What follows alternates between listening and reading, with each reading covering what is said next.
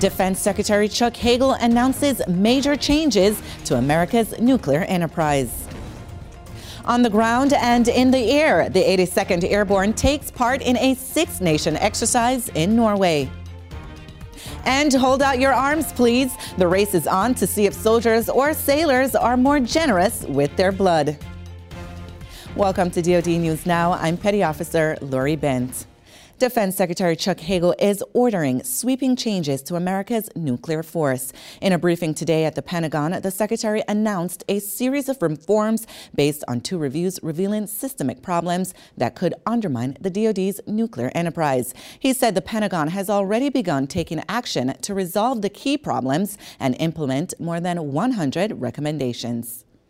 Some of these recommendations involve changes in organization, policies, and culture Others require an increase in resources allocated to the nuclear mission.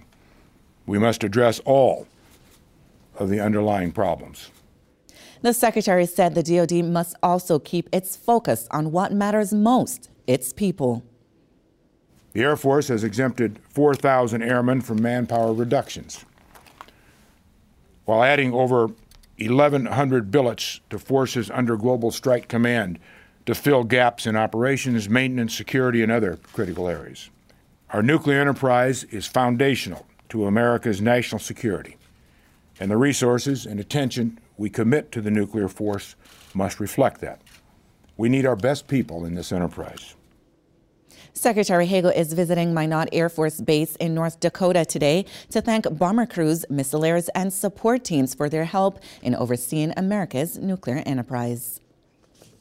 Global response in a crisis situation is the calling card for, of the 82nd Airborne Division. Army News reporter Gail McCabe shows us how paratroopers with the 82nd 1st Brigade Combat Team honed their skills in the multinational exercise Noble Ledger.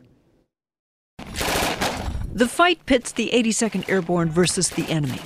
The mission for the airborne is to seize and secure an airfield until reinforcements arrive. Whenever we have to go assure access somewhere, very realistic that uh, if we're doing an airfield seizure, when we land, we're going to be, have to, you know, immediately go into combat.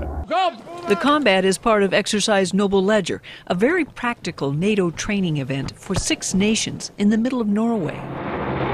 For the paratroopers from Fort Bragg, it's a learning opportunity that starts a thousand feet up. It, it's conceivable that if NATO had to commit forces as part of their NATO response force, there may be a need to send U.S. forces as well. The majority of countries, their crisis response elements come from their airborne forces. As one of multiple NATO exercises taking place across Europe, Noble Ledger is a venue where allies get to know each other's capabilities before the need arises. We're cap capitalizing on the lessons we've learned over the last 13 years and figuring out if we had to go do something, how do we do it as a coalition and how do we do it uh, successfully. Gil McCabe, Norway. The annual Armed Services Blood Program's Army Navy Blood Donor Challenge is officially underway. Officials with the blood program say the rivalry is a great way to encourage donors to roll up their sleeves and donate blood.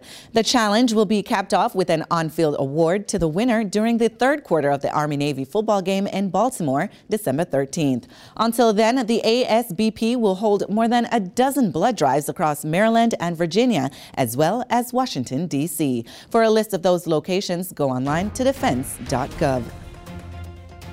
And that's it for this edition of DoD News Now. For more on the stories you've been watching, go online to defense.gov. And don't forget to check out the DoD Facebook and Twitter page. I'm Petty Officer Lori Bent. Keep it right here for the latest in DoD News.